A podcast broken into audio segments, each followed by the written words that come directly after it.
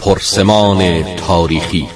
سال بعد درباره یکی از صحابه بزرگوار پیغمبر هست. پرسیدن که درباره شخصیت جناب مقداد، زندگی نامه اون و بالاخره مقداد چطور شد، عاقبتش اینا توضیح بفرمایید.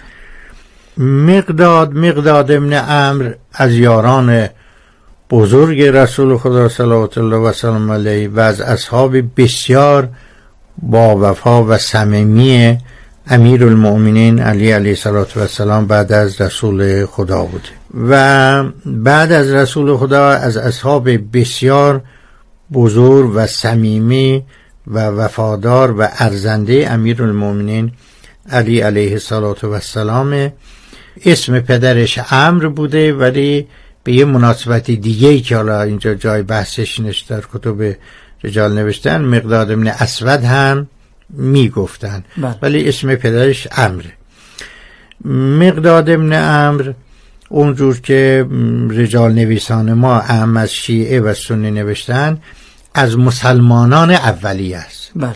جز چند نفری که در اول دعوت رسول خدا در مکه مسلمان شدن، جز اون پنج شش نفر اولیه است که در مکه مسلمان شد، بنابراین از سابقین در اسلام. دو بار هجرت کرد، به حبشه هجرت کرد و بعدا هم به مدینه هجرت کرد. صحیح. در همه جنگ‌های رسول خدا حضور داشت. به صورت عربی میگن شهید المشاهد کلها. در تمام جنگ‌های رسول خدا حضور داشت، در جبهه‌ها و جنگ‌های زمان رسول خدا. و در جنگ بدر تنها سوار نظام بوده. در جنگ بدر که اولین جنگ کامل العیار بوده بین مسلمان ها و مشرکان، مسلمان ها دستشون خالی بوده، چیزی نداشتند، یا پیاده رفتن به جنگ یا کسی هم اگر مرکب داشت شتور بود. میگن مقداد تنها کس رزمندهی بود که اسب داشت در جنگ بدر. بعضیا بعد غیر از مقدار زبیر یا کس دیگر هم اضافه میکنن، یعنی معمولا میگن تنها سواره بوده، اسب سوار بوده، بعضی یکی دیگه هم اضافه میکنن.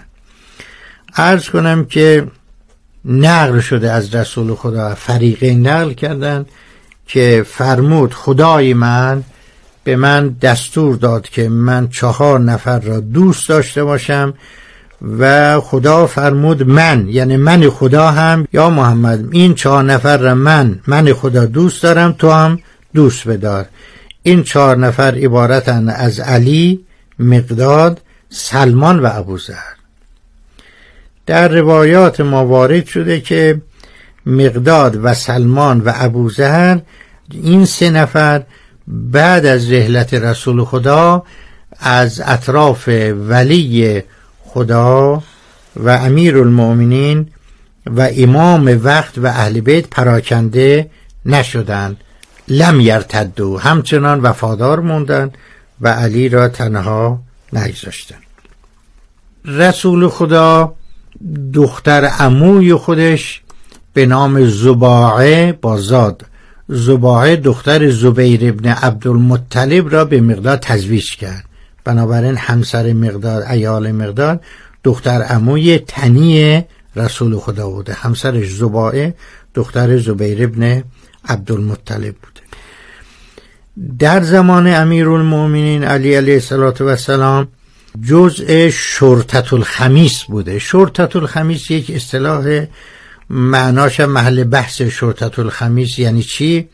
اجمالا میگن، به نظر میرسه شرطة الخمیس یه نیروی زبده رزمی ضربتی آماده جنگ در همه حال بوده و اینا همیشه آماده جنگ بودن، نیروی ضربتی بودن و وفادار بودن، از اصحاب خاص امیرالمؤمنین علی علیه السلام بودن و ظرفیت بالای نظامی داشتن.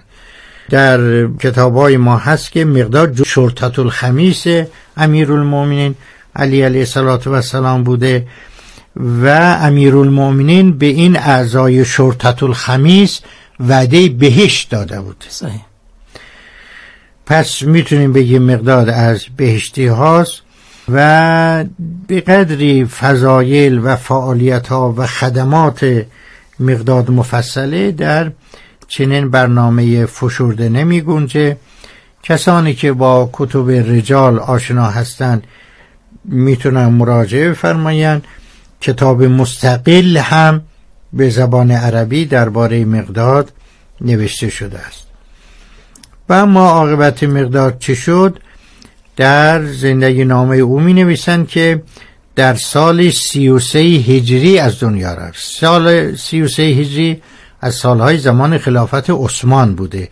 بنابراین باید توجه داشته باشیم که عمر مقداد تا زمان خلافت امیرالمومنین علی علیه السلام وفا نکرد. اگر رد پایی از او در جنگ جمل و صفین نمی‌بینیم چون اون زمان زنده نبود، از دنیا رفته بود.